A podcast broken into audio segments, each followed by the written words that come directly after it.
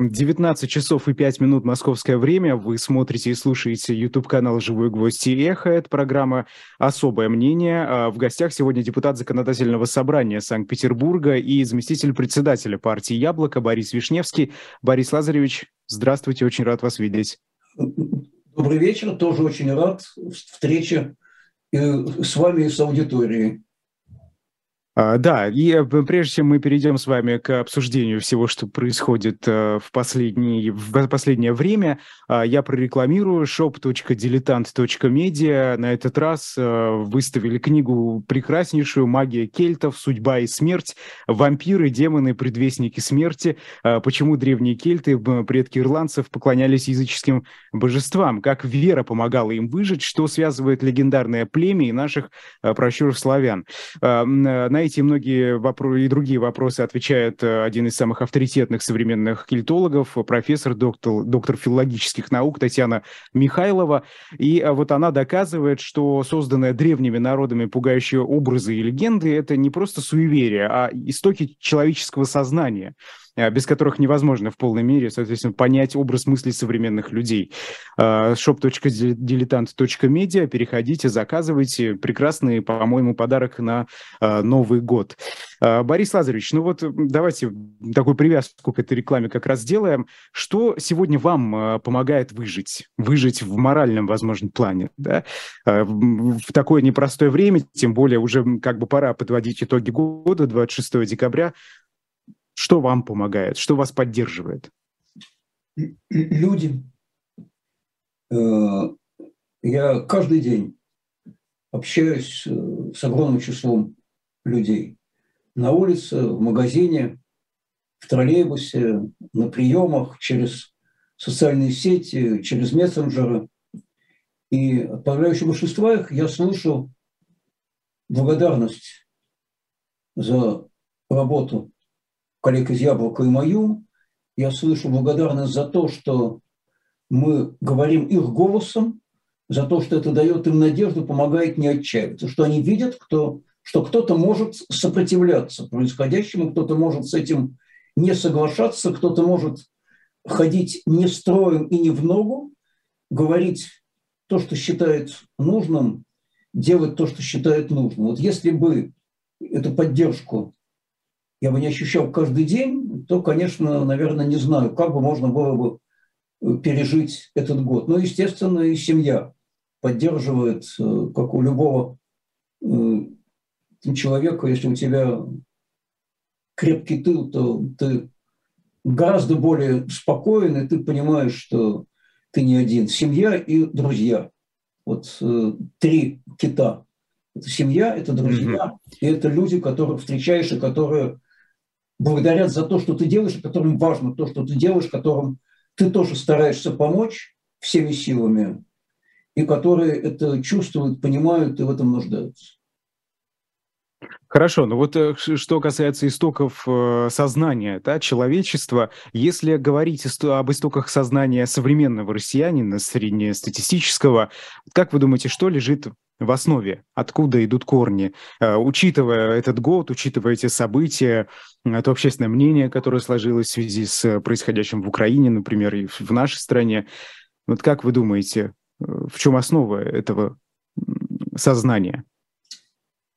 Я думаю, что во многом это сознание проистекает из того, что мы не э, проанализировали ошибки прошлого, из того, что не были наказаны те, кто был виновен в преступлениях, как это произошло во многих странах Восточной и Центральной Европы, из того, что не была очищена власть от людей, которые непосредственно были причастны к созданию страшной тоталитарной системы советского времени, что э, не был вынесен, сказал, такой исторический приговор э, большевизму и сталинизму. Потому что принципы большевизма цели оправдывают средства. Если враг не сдается, его уничтожают, и кто не с нами, тот против нас, они до сих пор остаются ключевыми в современной российской политике. Более того, ими гордятся этими принципами. Вот если бы 30 лет назад мы нашли бы в себе силы, я говорю мы, потому что я тоже часть общества, я тоже несу часть вины за то, что этого не произошло. Если бы нашли бы в себе силы это проанализировать и сделать то, что было сделано во многих других странах, которые гораздо более успешным путем перешли в демократию, реализовали этот демократический транзит, я думаю, мы сегодня бы жили бы иначе. К сожалению, этого сделано не было. К сожалению, очень многое было загнано куда-то вглубь, и при первой же возможности это все полезло наружу. Вот э, вся эта э, неизжитая память, фантомные боли о рухнувшей империи, это ведь оттуда все проистекает, что очень многие откликаются на такой демагогический призыв, а давайте мы восстановим СССР, по сути дела, давайте мы вернем то, на что у нас есть какие-то исторические права, какие исторические права? У нас есть и на что. Россия нынешняя – преемник РСФСР, Российской Советской Федеративной Социалистической Республики, а вовсе не Советского Союза и не Российской империи. Все разговоры о том, что мы имеем какие-то исторические права на то, что входило в состав Российской империи когда-то, это же абсолютная демагогия, ложь, причем это очень опасная ложь демагогия, потому что ей обосновывается территориальная экспансия. Я вообще хочу напомнить еще раз тем, кто нас смотрит и слушает, как называется политика, основанная на концепции исторических прав. Она называется реваншизмом. Это очень опасная болезнь, и она опасная не только для страны, которая и больна, она опасна и для окружающих, что мы, собственно, сейчас в полной мере и наблюдаем.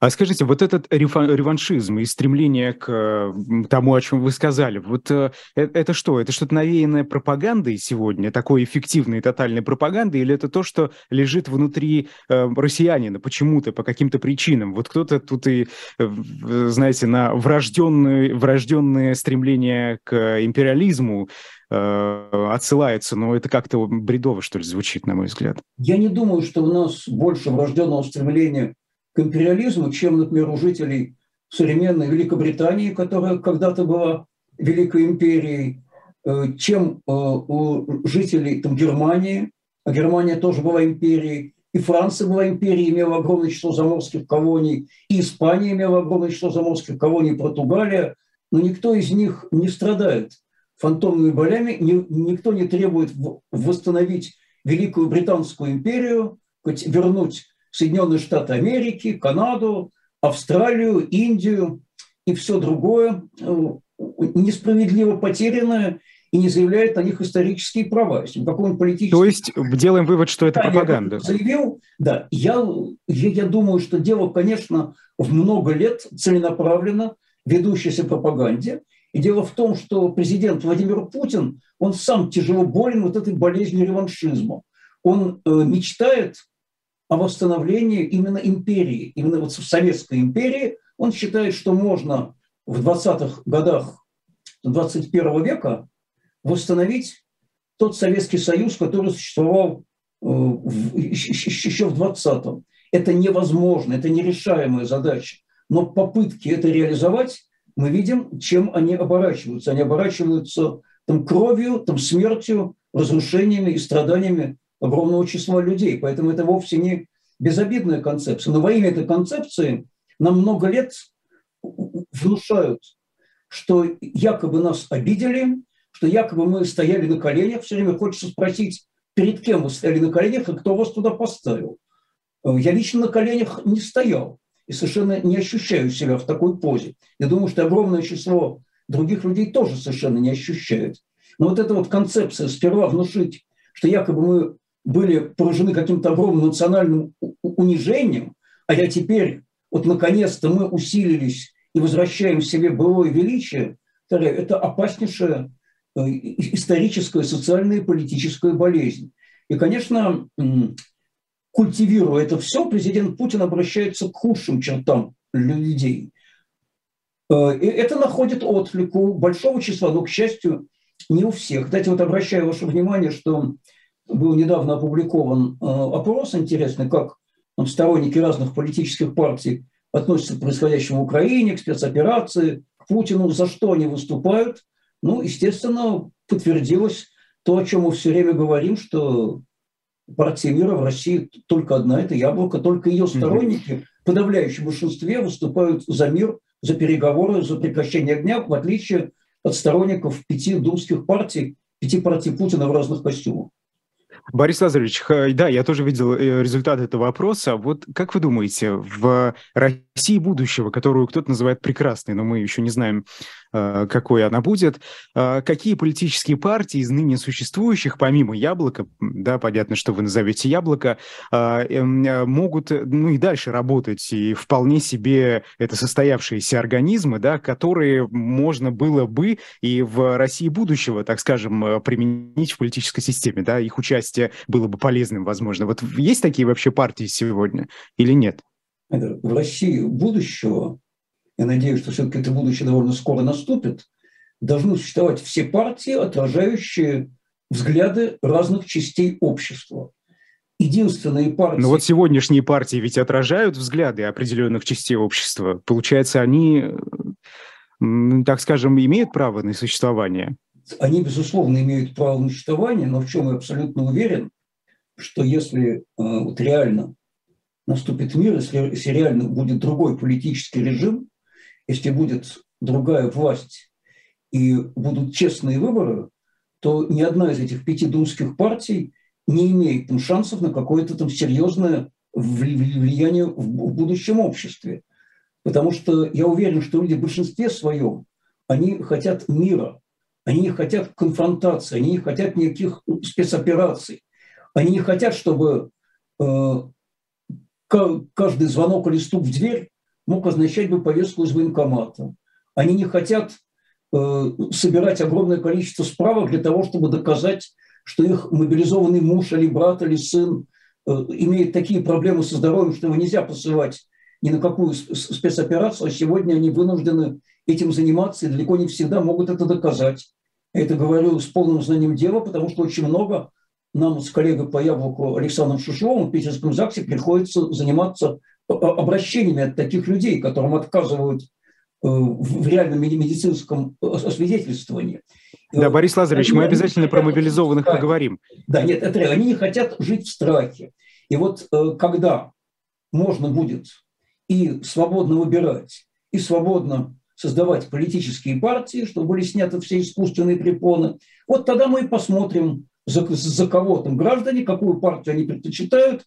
И когда будет честная борьба, мы увидим реальное распределение предпочтений в обществе, а не такое, как мы видим э, сейчас. Единственная, единственные партии, которых я бы лично бы видеть не хотел, и которые, на мой взгляд, не имеют права на существование в демократическом обществе, это партии э, фашистского толка. Это партии, которые выступают с черневоэко-ненавистическими взглядами, которые призывают и разжигают э, межнациональную, религиозную и там, расовую вражду и, э, и насилие.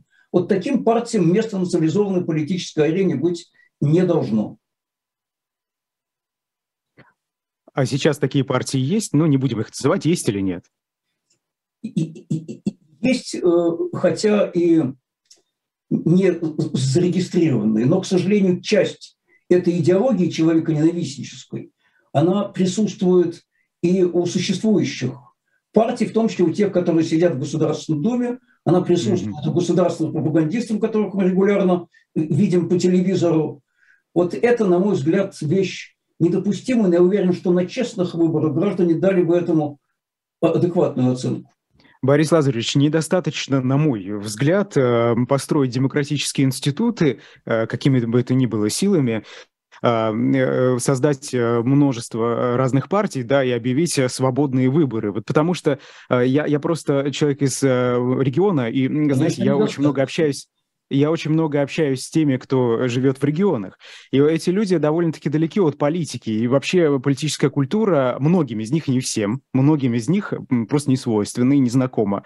И а, некоторые люди, вот э, среди моих даже знакомых есть, а, те, которые голосовали, например, за партию пенсионеров, потому что в названии есть э, слово «пенсионеры», и они думают, что таким образом эта партия будет отстаивать э, их права, права пенсионеров. Ну, то есть люди не углубляются, они смотрят вот только на обложку, и то только на самые первые, самые такие большие э, слова да, что вот нужно сделать для того, чтобы эту политическую культуру сформировать? Ведь это прежде большое спасибо за вопрос.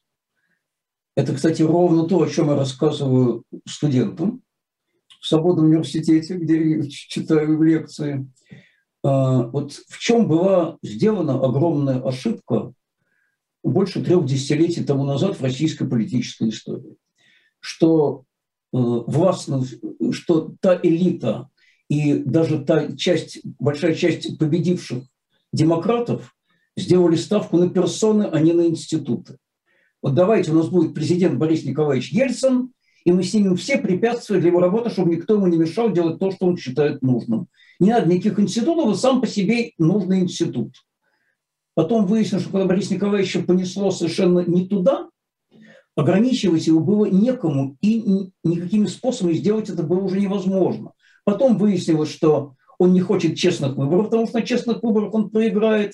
Потом выяснилось, что он, он развязывает первую чеченскую войну, а общество не может ее эффективно остановить. В конце концов, огромными усилиями, огромным общественным сопротивлением перед выборами 1996 года удалось там заставить вот, и, и, и, и все-таки прекратить на несколько лет. Но потом уже разразилась вторая. Потом выяснилось, что Борис Николаевич оставляет нам преемником, а к тому времени уже и честные выборы почти уничтожены, и часть независимых СМИ уже разгромлена, независимый суд так и не создан. То есть то, что не возникло демократических институтов, это результат ставки на персону. Вот, э, на мой взгляд, для, для того, чтобы возникла устойчивая э, демократия, нужны, конечно же, не, не только честные выборы, хотя это ключевое условие. Значит, нужно э, независимое справедливое правосудие, нужно реальное разделение властей, нужны независимые там, средства массовой информации, нужно свободное там, создание политических партий. И нужно вот, гасить в зародыше, что называется, все попытки построения самодержавия и все разговоры о том, что нам нужна сильная власть, вертикаль, сильная рука. Э, сильная власть – это та, которая заботится о своих гражданах, а не та, которая может делать все, что хочет, когда на граждан э, можно наплевать. Ведь вот когда-то произошел э, известный такой раскол внутри российских демократов, ну тогда это еще были э, демократический выбор России и Яблоко, потом Союз правых сил и Яблоко, и раскол все время шел по одной и той же линии.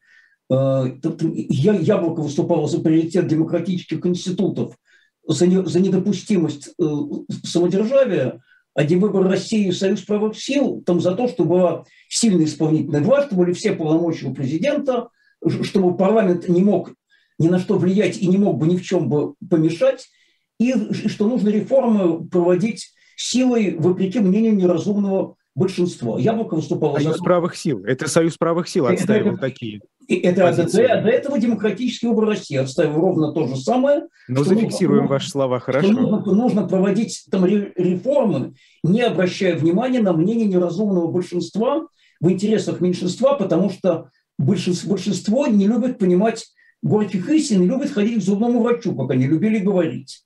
Овощи, Но это вы интерпретируете Я помню слова. эти дискуссии, значит, э, это говорили там сторонники Егора Гайдара, Анатолия Чубайса и другие, которые считали, что даже если большинство против каких-то реформ, все равно надо их провести, потому что если идти навстречу большинству, то они реформу провести не дадут. И вот как раз тогда и были разгромлены демократические институты, точнее начался их разгром, потом в 1993 году был распущен парламент, и была принята самодержавная конституция. Вот в чем была суть вот раскола между двумя разными э, скажем так, там, крыльями одного, одного и того же там, демократического движения. Но закончилось это все тем, что в 1999 году, хочу напомнить, Союз правых сил с, с, там, с каким-то лозунгом пошел на думские выборы. Путина в президенты, а Кириенко в Думу. Путин стал президентом, Кириенко попал в Думу, а потом стал полпредом президента, где он сейчас, я думаю, э, хорошо известно. Так что этот исторический спор, я думаю, он завершен, но он показывает важность того, что надо, делать ставку на институты. Вот важно не повторить в будущей России этих ошибок. Важно опять не сделать ставку на э, нового лидера и нового царя, и считать, что главное это его избрать, а потом уже пусть он делает... Хорошо, Б- Борис Лазаревич, а делать-то что, Борис Лазаревич? Делать-то что? Понятно, что мы за все хорошее против всего плохого, а делать-то что? Э, объясняю, что делать. построение демократии – это очень сложная, долгая и кропотливая работа. И начинать надо Бесспорно. с изучения, начинать надо с того, что объяснять гражданам, между прочим, вы вот как вы говорили, что, что, что там, там, откуда мы родом, там граждане политика не занимаются, ее не понимают. Это ну, не все. Это, я думаю, это не Многие. только в моем регионе такая особенность, а, а в целом ну, в России. Но, да? Так надо им объяснять, что все, с чем они имеют дело, это политика. Все имеет политические причины. От чего у них, например, под окном там начинают врубать сквер, вопреки их мнению? Да потому что власть у них сформирована так, что она может на граждан наплевать. Э, а, а, а, от чего у них, у них пытаются, вот я, я очень, очень хорошо помню эту историю, значит, уничтожить э, Шихан, вот я сейчас вот запамятовал его название, значит, очень громкого в Башкирии история. Куштау. Куштау, да, значит, вот, вот ровно потому же, что власть от граждан не зависит. Почему у них устраивают очередную реновацию, то есть э, там сочетание принудительной депортации граждан и зачистки населения – да ровно потому, что они не могут повлиять на власть. Вот они не пошли на выборы, не стали заниматься политикой. Получилась такая власть, которая теперь принимает решения, которые им совершенно не, не нравятся. Это ведь не я же придумал, что если ты не занимаешься политикой, то политика там займется тобой. Вот нужно, чтобы граждане понимали, что политикой надо заниматься, надо, там надо ходить на выборы, надо смотреть, что происходит, надо стараться делать так, чтобы выборы эти были честными, надо самим там организовываться, в этих, в этих, в этих выборах участвовать, выдвигаться. Да, Борис Лазаревич.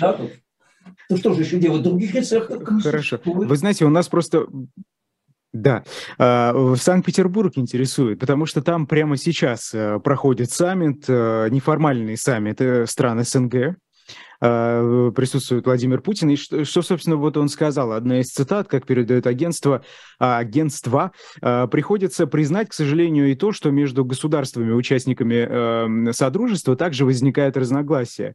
Главное, однако, что мы готовы и будем сотрудничать, даже если возникают какие-либо проблемные вопросы, стремимся решать их сами вместе. Но, собственно, он признал, что эти самые проблемы есть, и мы э, последние месяцы наблюдали э, сами эти проблемы, собственно. И вы знаете, вот мы вначале говорили про империалистические замашки э, России и россиян, по вашим словам. Вот сегодняшнее положение даже среди стран э, СНГ о чем говорит? Знаете, если говорить о саммите, я начну с очень выразительной детали, поскольку я сегодня все это видел там, собственными глазами. Значит, как обычно при приезде большого начальства Петербург парализован, Петербург стоит в диких пробках, причем не только в центре. И жители города не всегда в парламентских выражениях отзываются о персонах, из-за которых они терпят все эти неудобства. Э, но хочется задать естественный вопрос. А зачем все эти беспрецедентные перекрытия меры безопасности? Если президент Путин так обожаем народом, как нам рассказывают, то чего ему бояться? Он должен вообще свободно ходить по улицам, ничего не боясь, и только значит, ощущаю на себе волны восторга от населения. Э, может быть, Федеральная служба охраны имеет какие-то более адекватные данные в рейтинге, чем в ЦИОМ? Вот такой ехидный вопрос мне хочется задать, глядя на это все. А что касается СНГ, на мой взгляд, на сегодняшний день это уже практически декоративный институт, ни на что не влияющий. Вот все, все вот эти вот там, торжественные сборы его лидеров – они э, практически ничего не значат.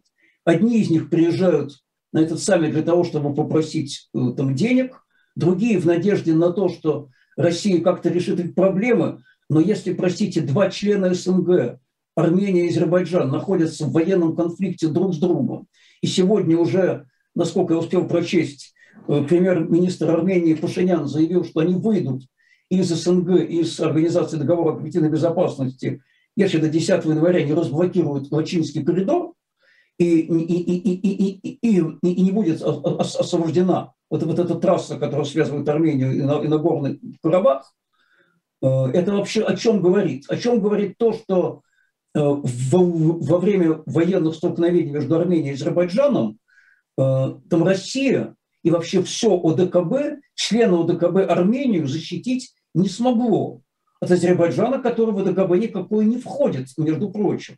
Ну и зачем тогда нужно это объединение? К нам очередной раз приехал Александр Григорьевич Лукашенко, который, который опять будет обниматься, говорить красивые слова, и в конце говорите, а еще денег, значит, тоже немножко там дайте, пожалуйста, а еще лучше побольше. И не спрашивайте о возврате этих денег, которые вы э, дали раньше. Ну и зачем э, нам тут весь этот сбор, извините, нужен? И, повторяю, само СНГ давно уже не играет практически никакой роли. Оно задумывалось когда-то как некая там замена там, Союзу Советских Социалистических Республик, но, естественно, ей не стало и стать не смогло. Если это действительно было бы содружество демократических независимых государств, оно имело бы шанс бы стать каким-то аналогом Европейского Союза. Но оно им не стало и, и не станет, потому что в Европейском Союзе нет аналога России, нет страны, там, которая все остальные страны Евросоюза э, видит по несправедливости утерянными провинциями бывшей империи, которые хорошо бы вернуть обратно. А Россия же, э, очевидно совершенно, она, она видит, камере, там, там часть там, стран СНГ, как те территории, полностью или частично, которые когда-то несправедливо были потеряны. Естественно, они прекрасно чувствуют это отношение.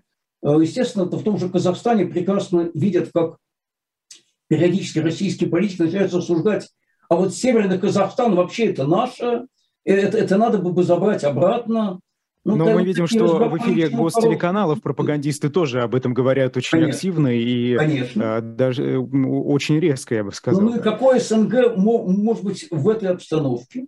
Никакой. Все это вырождается mm-hmm. в очередной торжественный прием от имени президента Путина в Петербурге на фоне его памятников, дворцов, достопримечательностей и набережных Невы, и на фоне огромных неудобств для граждан, которые из пробок не вылезают. А, про неудобства в Санкт-Петербурге мы еще поговорим в связи с э, тем, что, о чем вы недавно рассказывали про помощь Мариуполя. Но вы знаете, вот э, раз мы начали с итогов года, все, а, все же хотелось бы рассказать, что Владимир Путин а, не, не будет проводить а, те самые публичные мероприятия, которые традиционно проходят в конце года. Вот он от прямой линии отказался и большой пресс-конференции. Вместо него, судя по всему, да, глава Чечни Рамзан Кадыров проведет в конце декабря эту прямую линию. Темы, которые анонсируют местные СМИ, это спецоперация в Украине, внутренняя и внешняя политика, что выходит, конечно, за рамки губернаторских полномочий. Но вот получается, что Путин не будет, а губернаторы некоторые эти самые прямые линии проводят. Что вообще происходит, на ваш взгляд? На мой взгляд, это признаки очень серьезного кризиса в стране. Э, когда глава одного из субъектов э, федерации занимается тем, что, вообще говоря, совершенно не положено ему по должности, и никак не связано с его полномочиями, никто его не одергивает. Ну, правда, параллельно мы видим, как Другой верный путинец, которого там часто называли кремлевским поваром, организовывает, по сути дела, частную армию и, э, и требует, и получает там теперь там, торжественные похороны заключенных, которые были завербованы в колониях и погибли во, во время спецоперации, э, и, и, и похороны фактически, которые приравнивают там, погибшим военнослужащим.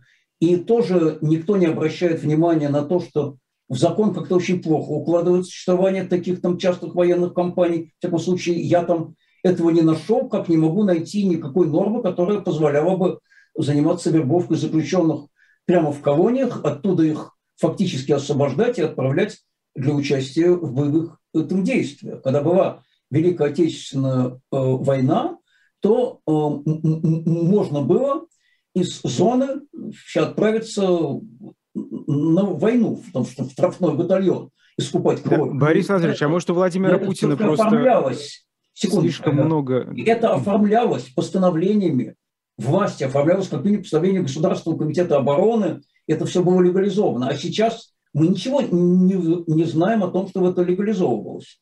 Но это, однако, происходит. А то, что сам Путин не желает проводить заключительную пресс-конференцию, но о, о чем он там скажет, интересно, на этой заключительной пресс-конференции?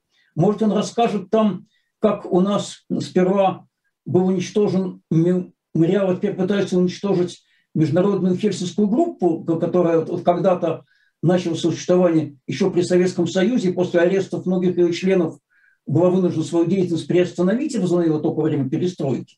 Может, Вадим Владимирович там будет честно рассказывать, что, знаете, у нас сейчас у власти те люди, которые свободу, демократию и права человека люто и искренне э, ненавидят с малых лет, и, и, и поэтому мы дали команду уничтожить международную хельсинскую группу э, среди основателей, лидеров которой вот и покойный, к сожалению, наш друг и коллега по Яблоку Сергей Адамович вот, Ковалев, и, и ныне здравствующий тоже наш коллега из Яблока Валерий Борщев, и, и, и масса других известнейших людей, ну, просто гордость нашей страны. Вот теперь это пытаются уничтожить, потому что само понятие прав человека абсолютно э, ненавистно для нынешней э, власти.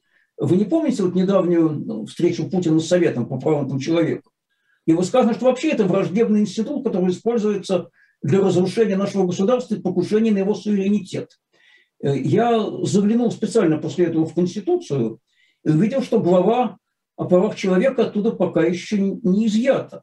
Какой-то получается когнитивный диссонанс. Или права человека – это фактически одна из основ конституционного строя, и пересматривать эту главу Конституции не может парламент, для этого надо новую Конституцию принять, или это инструмент разрушения государства. Но у меня такое ощущение, что власти наши живут уже давно по какой-то другой конституции. Но если президент Путин может себе позволить произносить слова, за которых на остальных возбуждают административные дела, а сенатор Клишес заявляет, что нет ничего более легитимного у нас в стране, чем слово президента, Тогда, тогда давайте перестанем рассказывать что-либо. Борис Лазаревич, да, да, да, да, давайте по, по полочкам. Тем очень много давайте в вашем по ответе. Да. Э, мы, мы их подробно обязательно разберем.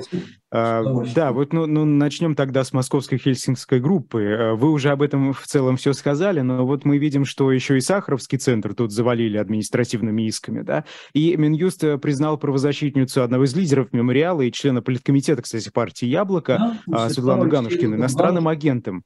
Ну, а... это, это абсолютное позорище. Вот, э, знаете, каждый раз, когда что-то такое происходит, мне кажется, что более позорного случиться уже не может. Но когда Светлана Алексеевна Ганушкину, с которой мы считаем сейчас великую честь состоять в одной партии, что она нам оказала такую честь, вот придя к нам несколько лет назад, когда ее является иностранным агентом, это вообще что? Она человек, который жизнь свою положил на защиту прав сограждан. Она ведет огромную работу по защите э, беженцев, возникших в результате путинской специальной военной операции. На какой она иностранный агент? Вы у себя там поищите иностранных агентов среди ваших депутатов, сенаторов и чиновников, у которых у каждого второго, не считая каждого третьего, или дети, или жены за границей, и, и, и, или имущество, или связи, или что-нибудь еще, и, или э, посмотрите среди ваших э, э, олигархов, там друзья Путина так называемые, у, у которых э, там, там гражданство, вид на жительство, футбольные, хоккейные клубы, а иностранный агент у них почему-то Светлана Алексеевна Тамганушкина. А что это, это такое? Это инструмент выдавливание э, активистов, э, правозащитников, политиков, журналистов за рубеж или, или как-то для чего это вообще делается? Просто вот кто-то считает, что таким образом власти фактически устроили фило- философский пароход, да, так называемый, вот вынуждают людей э, покина- покидать Россию. Это вот чье-то мнение. Вы с этим согласны? Я хочу сказать, что огромное количество людей, умных, талантливых, способных, большей частью молодых, в этом году уехало из страны, это огромная потеря.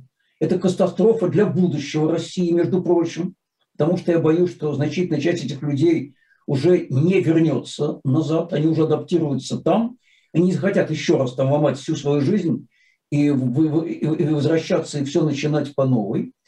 Э, это, наверное, еще все-таки не философский проход, хотя аналогия понятна. Но чем занимается российская власть? Она делает ровно то, на чем стоял во многом Советский Союз. Она занимается криминализацией инакомыслия. Она занимается криминализацией любого несогласия с властью. Все это возводится в ранг законов.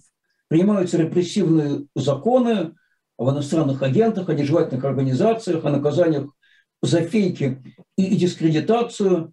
И это ведет, естественно, к тому, что граждане начинают понимать, что для них э, опасно высказывание своего мнения, что невозможно свободно говорить, свободно действовать, ну, уже доходит до ситуации, когда человека оштрафовали за публичный рассказ о том, что он во сне видел президента Украины. Это было объявлено уже дискредитацией российских вооруженных сил, но это просто вот уже чистый орел, это абсолютно мысли преступления. Так называемые недаром очень часто начинают вспоминать анекдот о том, что, говорят, в России поставили памятник Оруэллу, где? Да, в общем-то, везде. Вот мы это и наблюдаем. И, конечно, это признак той атаки, которую власть ведет на активную, думающую, э, самостоятельную часть общества, потому что нужно, чтобы были покорные, чтобы были согласны, чтобы были бы э, нерассуждающие. Повторяю, это катастрофа для страны, то, что сейчас происходит. Именно поэтому э, абсолютно необходимо, Яблоко все время об этом говорит, э, абсолютно изменение вот такого политического курса и политического режима, который этот курс проводит. И, и, иначе мы просто окажемся в тупике, и будет уже необратимое отставание от, от развитых стран. Борис Я Лазаревич, вас в чате, в чате спрашивают. Да, вас в чате спрашивают, э, при каких обстоятельствах вы готовы покинуть Россию? Знаете, э, столько, сколько можно, я буду оставаться в своей стране со своими избирателями, перед которыми я имею э, э, обязательство им помогать, их защищать и, и, и их представлять. Естественно, там никто из нас не может предсказать то, что будет дальше. Но только абсолютно исключительные обстоятельства могут меня там, заставить это сделать. Я надеюсь, что до такого э, не э, дойдет, потому что э, существование в России политической силы, которая представляет альтернативу нынешней политике, я яблоко имею в виду, оно очень многим гражданам позволяет не терять надежды. И, и оно позволяет им тоже не, не, не принимать, возможно, решение о том, чтобы из страны уехать. Потому что если уедут те, кто их представляет, на кого они смотрят, тогда что у них останется? Этого невозможно э, делать, и, повторяю, столько, сколько смогу. Я и мои товарищи будем там здесь, для наших там граждан, там, которым мы должны служить и ради которых мы, в общем, работаем. Да, Борис Лазаревич, э, Дмитрий Медведев э, остается еще в таком публичном медийном пространстве. Э, он тут возразил Владимиру Путину, судя по всему, в правительственной российской газете. Да. А, он э, там э, написал, кстати, сегодня Владимир Путин ему и, и, и новую должность, его назначил на совершенно новую должность, э, связанную там с военным сектором. А, и так вот... Медведев... председателя военно-промышленной да. комиссии Дмитрий Анатольевич. Дмитрий Медведев полностью отверг... Внимание на те э, должности и побрякушки, которые навешиваются. Угу. Ну хорошо, допустим. Но в любом случае, да, у него новая должность, какая бы она ни была. А, Дмитрий Медведев полностью отверг возможность переговоров э, с Киевом, э, тогда как э, сам, кстати, Владимир Путин заявил, что Россия все-таки готова вести эти переговоры со всеми заинтересованными сторонами. У него Дмитрий Медведев в статье также э, пригрозил э, ядерным оружием. И тут я э, увидел, что Яблоко в Санкт-Петербурге как раз да, предложило ввести уголовную ответственность ответственность за призывы к ядерной войне. Слушайте, нам не хватает э, всякой ответственности за всякие действия, что ли? Еще и за это уголовная ответственность вот нужно. Как вести. раз за это ответственность быть должна. Ее не должно быть за несогласие с официальной точки зрения Министерства обороны. Ее, ее не должно быть за антивоенные лозунги. И ее не должно быть за призывы к миру. Э, ее точно не э, должно быть за то, что граждане выходят на улицы с плакатом, где написано там шестая заповедь «Не убей». Вот за это ответственности быть не должно никакой. А вот ответственность за призывы к ядерной катастрофе быть должна. Потому Еще что раз, за слова. Призывы – это слова. Ответственность за слова вы предлагаете. Да, я предлагаю в данном случае ответственность за слова. И я сразу напоминаю свободное радио «Тысячи холмов». Там тоже были только слова. Я надеюсь, наши слушатели знают, что это такое, но кто не помнит, я напомню. Это Руанда, где вот это радио, оно постоянно, месяцами, оно призывало там, к насилию в отношении определенной национальной группы. И исследования показали, что ровно в тех районах, куда доставало это радио, ну, в связи там, с физикой распространения вот радиоволн, было больше всего актов там, насилия и уничтожения этих людей, и те, кто этим занимался, справедливо понесли ответственность. Ну, про Юлиуса Штрайхера я уже не буду напоминать, я надеюсь, что это имя тоже знакомо нашим слушателям. Он тоже лично никого не уничтожил, он только к этому призывал. Поэтому разговор о том, что ответственность за слова быть не должно, это, простите, некая э, там, демагогия. Есть слова, там, которые пахнут там, кровью и смертью. И, наверное, мало из таких слов, которые пахнут кровью и смертью больше, чем призывы применить там, там, ядерное оружие и всех растереть в ядерный пепел. В ядерный Борис Лазаревич, знаете... Где могут а, нажать а... кнопку, и эти, эти призывы – это разжигание там, спичек около бочки с бензином. Борис Лазаревич, хорошо, но э, я опять же обращу внимание, э, в какой стране мы живем и в каких условиях судебная система находится. Вы предлагаете ввести ответственность, яблоко я имею в виду, да, сейчас, в современной России, правильно? Не в России будущего, когда э, судебная власть, э, возможно, будет как-то реформирована, а сейчас. А как вот, э, учитывая те самые дела уголовные за слова, не за призывы к ядерному, к использованию ядерного оружия, да, за разные другие вещи, как вот эти дела расследуются, и какие приговоры, и как выносятся? То есть вот вы действительно считаете, что сейчас эту уголовную ответственность действительно стоит ввести? при нашей судебной системе? Знаете, исходя из этой логики, надо отменить весь уголовный кодекс, потому что нынешней властью, нынешним правосудием э, почти любая его статья может быть искажена, э, потому что могут быть осуждены там, невинные, а, однако это вовсе, э, вовсе не значит, что нужно прекратить обращаться в суд, если вас обворовали, ограбили, или если вы стали жертвой вообще разбойного нападения. Нет пока другого суда. И даже наши политзаключенные, между прочим, тоже идут в этот суд а, отстаивать там свои права, и, и, и адвокаты идут в этот суд защищать своих подзащитных. Э, поэтому и, делать это надо сейчас, и говорить надо об этом сейчас, и говорить э, не затем даже, чтобы это немедленно приняли. Я понимаю, что нынешняя Государственная Дума с нынешним настроением, она вряд ли примет этот закон. Но надо говорить вслух о том, что это самоубийственно, опасно, недопустимо призывать к применению ядерного оружия в современном мире, в России, в современных условиях, когда действительно это оружие в руках э, людей, которые в любую минуту могут его применить и которых ничего от этого не удерживает. Ведь сдержек и противовесов-то нету, механизм принятия решений там не публичны. Мы можем узнать о команде отдана применения ядерного оружия уже после того, как оно будет применено. И э, когда наши пропагандисты, не только пропагандисты, но и чиновники, и государственные персонажи типа Дмитрия Медведева публично об этом говорят, это страшно. Вот мы хотим обратить внимание на абсолютную недопустимость там, там таких разговоров. Э, Wall Street Journal пишет, э, что президент Российской Федерации, по словам э, их источников, каждое утро читает сводки с фронта, которые прошли цензуру ФСБ и секретаря Совбеза Патрушева. Правда, в Кремле это отрицают, говорят, что у Путина много источников разных. Вот вы общаетесь с чиновниками и другими функционерами, они склонны к преувеличению перед вышестоящими, перед начальниками?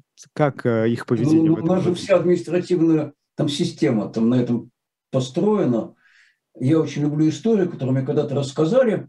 Вот есть такая великая в прошлом фигуристка Ирина Роднина, хотя я никогда, надо сказать, вообще не был ее поклонником, как истинный ленинградец, я болел за Людмилу Белоусову и Олега Протопопова.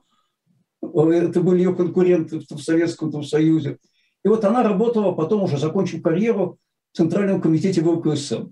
И вот она э, из какого-то региона получила данные о проценте сдачи норм ГТО. Кто постарше помнит, что это было такое. Вот такой комплекс готов к труду и обороне, все сдавали нормы ГТО, потом отчитывались. И вот что-то и показало, что как-то очень велик процент в какой-то области сдавших нормы ГТО.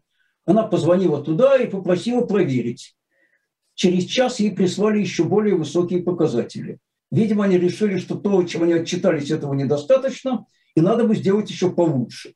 Вот с советских времен административная система на этом держится, и нынешняя тоже. Почему? Да потому что любой наш чиновник, он понимает, что его задача – это не решать эффективно то, что ему положено, а хорошо выглядеть перед тем, кто может его снять. Кто его назначил, может его снять. Для этого надо этому человеку поставлять информацию, которая ему понравится. Ни в коем случае не рассказывать ему об ошибках, о неудачах. Но если вся, все, если вся вот эта пирамида вот так построена, то, естественно, на самом верху все, все это доходит до максимума. И, конечно же, Путин, который, как говорят, не пользуется интернетом, не пользуется мобильной там, связью, ничего не читает, еще, кроме папочек, которые там, там кладет ему на стол ФСБ или лично там товарищ Патрушев, он оказывается, конечно, абсолютным там заложником вот этой информации. У него нет никаких независимых источников. А поскольку у него при этом и нет еще независимого парламента, где звучал бы голос, отличающийся от его руководящих указаний, то откуда ему узнать, что, что что-то идет не так? Это э, одна из стандартных ловушек для авторитарной системы. И всегда и везде это вело к тому, что принимались категорически неправильные решения. Потому что если ты не обладаешь правильной информацией о происходящем, если у тебя разорвана цепочка обратной там, связи, ты не можешь принимать адекватные решения, рано или поздно ты примешь решение, которое кончится катастрофой. Потому что ты или не оценил последствия, или ты не можешь оперативно отреагировать на ту реакцию, которая последовала, которая не соответствует твоим ожиданиям. Знаете, это очень простая аналогия. Это как управлять автомашиной с закрытыми глазами. Ты считаешь, что ты очень классный вот водитель, там, там, там рядом с тобой сидит товарищ Патрушев, значит, и тебе шепчет там на ушко, что мы едем правильно, или, или шепчет, что надо повернуть руль направо или налево, а дороги ты не видишь. Кончается это тем, что ты врезаешься в дерево, или выскакиваешь на встречную полосу, или еще чего, потому что там товарищ Патрушев не, не, хотел тебе сообщать неприятную новость, что есть встречная полоса, и по ней тоже идет автомашина. Вот такая да, Борис Лазаревич, Uh, да, вернемся к тому, что, о чем вы уже говорили. Владимир Путин назвал происходящее в Украине войной. Uh, тем временем вот вы uh, пытались судиться с Генпрокуратурой за право называть боевые действия войной, но суд отказал в иске. Вот какие основания у него были, как вообще, чем вообще это дело закончилось, как оно проходило? Оно еще не закончилось, и я судился с Генпрокуратурой э, не за право так это называть. Давайте, давайте сформулирую точно. Э, еще э, в апреле-мае месяце стало понятно, что возбуждается огромное количество дел за дискредитацию, за антивоенные тут лозунги, за то, что граждане употребляют это запрещенное слово «война», за лозунги «нет войне» э, и за, и за многое другое.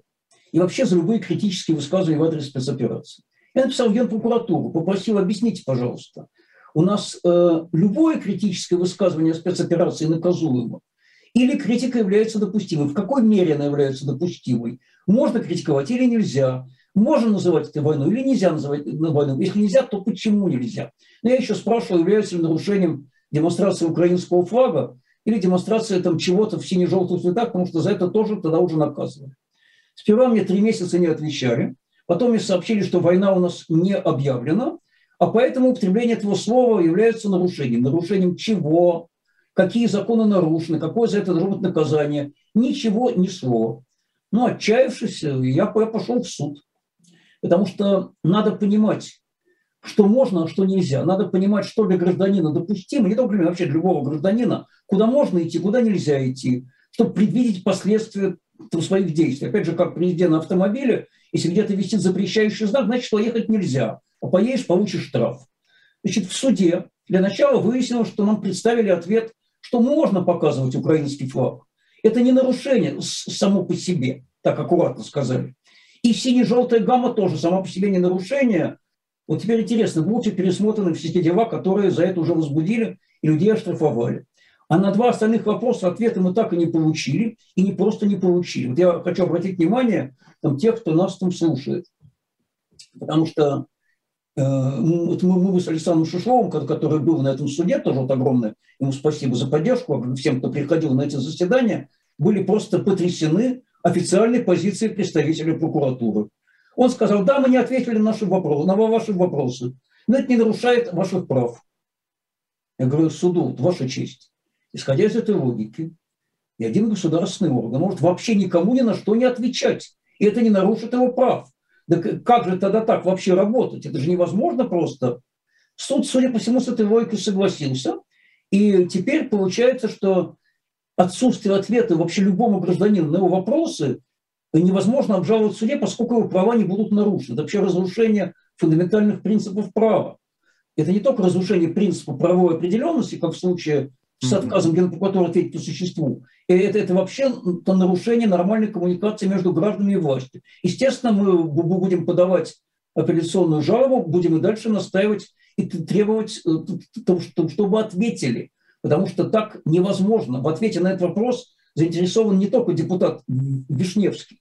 Огромное число граждан вот, хочет понимать, э, где на этом поле мины что, что, что дозволено, а что не дозволено. Да, Борис Лазаревич. Президенту это дозволено, вот, видимо. Я уже говорил, с точки зрения Клишеса, слова президента имеют высшую да. легитимность. Хорошо, Борис Владимирович, понятно, спасибо. У нас просто мало времени. Вы знаете, как всегда, вот, вы, вы, ну как всегда, да, ну а что поделать, да, а, вот а такая помните, эфирная сетка. Помните, вы хотели попросить для нас еще лишний час? Как-нибудь? Это все еще идея, да. Все еще на стадии идеи. А, Борис Лазаревич, вы в своем телеграм-канале написали о прогулке по Санкт-Петербургу, во время которой вместе с муниципальным депутатом и общественниками зафиксировали сосульки, а, сугробы, ну и так далее. Вот там что интересно? А, интересно, что за вами ходили какие-то люди с камерами. Вот да. подобное. Вы, вы их идентифицировали как сотрудников Центра Э, скорее всего. Ну, мы их пока не идентифицировали вообще. Сегодня отправил письмо начальнику полиции Адмиралтейского района, где потребовал объяснить, что это за люди. Но на самом деле я, кстати, очень благодарен общественным активистам, потому что э, это люди, с которыми мы боремся против по-идиотски организованной системы платных парковок в этом районе. Мы потом еще собирались в книжном магазине и все это очень подробно обсуждали. А по району ходили, чтобы лично убедиться, что ничего не убрано, что не убраны в том числе парковочные места, что сплошной там гололед на, на, тротуарах. Я, в общем, понимаю, что, наверное, это не дело депутат законодательного собрания, там лично гололед посыпать песочком, но это такой э, флешмоб, там, там тоже в, в определенной там, там степени.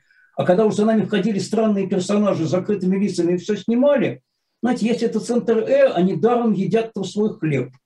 Э, за, зачем в воскресенье их гонять? Во-первых, о всем, что я делаю, я расскажу сам, и мои товарищи тоже расскажут. А часто такое происходит, Борис а, Лазаревич? Вот часто Значит, за вами это ходят? происходит часто.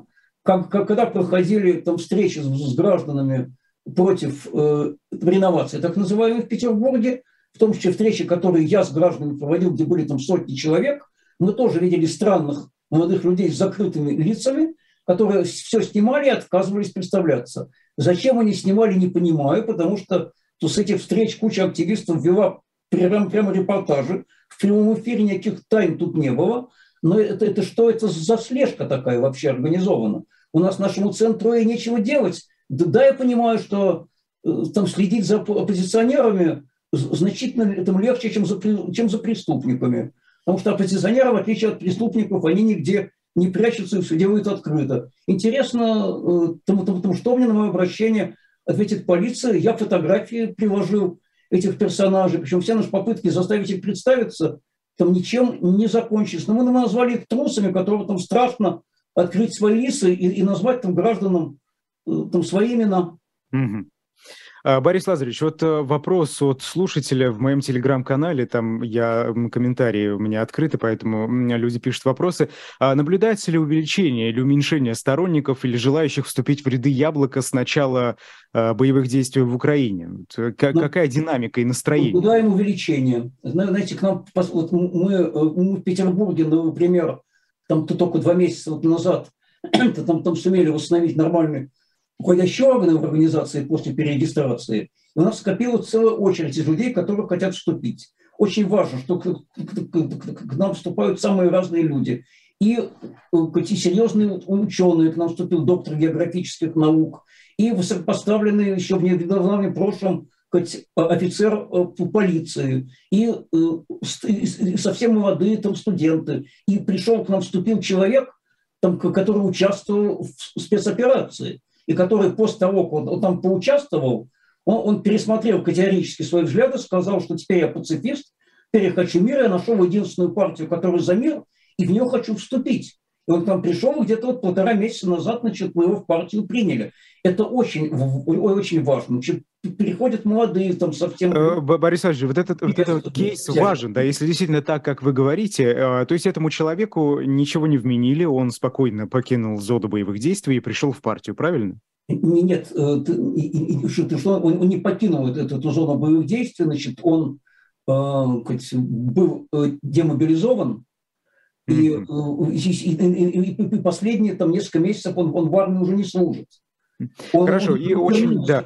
жизни, и вот захотел еще вступить в нашу партию. Борис Лазаревич, э, буквально вот полминуты у нас есть. Пожалуйста. Эм, э, настроение общественное. Хотелось бы узнать, вы общаетесь со своими избирателями, вы общаетесь с чиновниками, вы общаетесь с людьми, которые не ваши избиратели. Настроение как поменялись за тот месяц, пока вас не было в эфире «Живого гвоздя»? Пожалуйста, полминуты у нас. Мне э, хочется сказать, что настроение у людей все-таки э, постепенно и неуклонно они меняются в сторону прекращения огня и в сторону э, мира.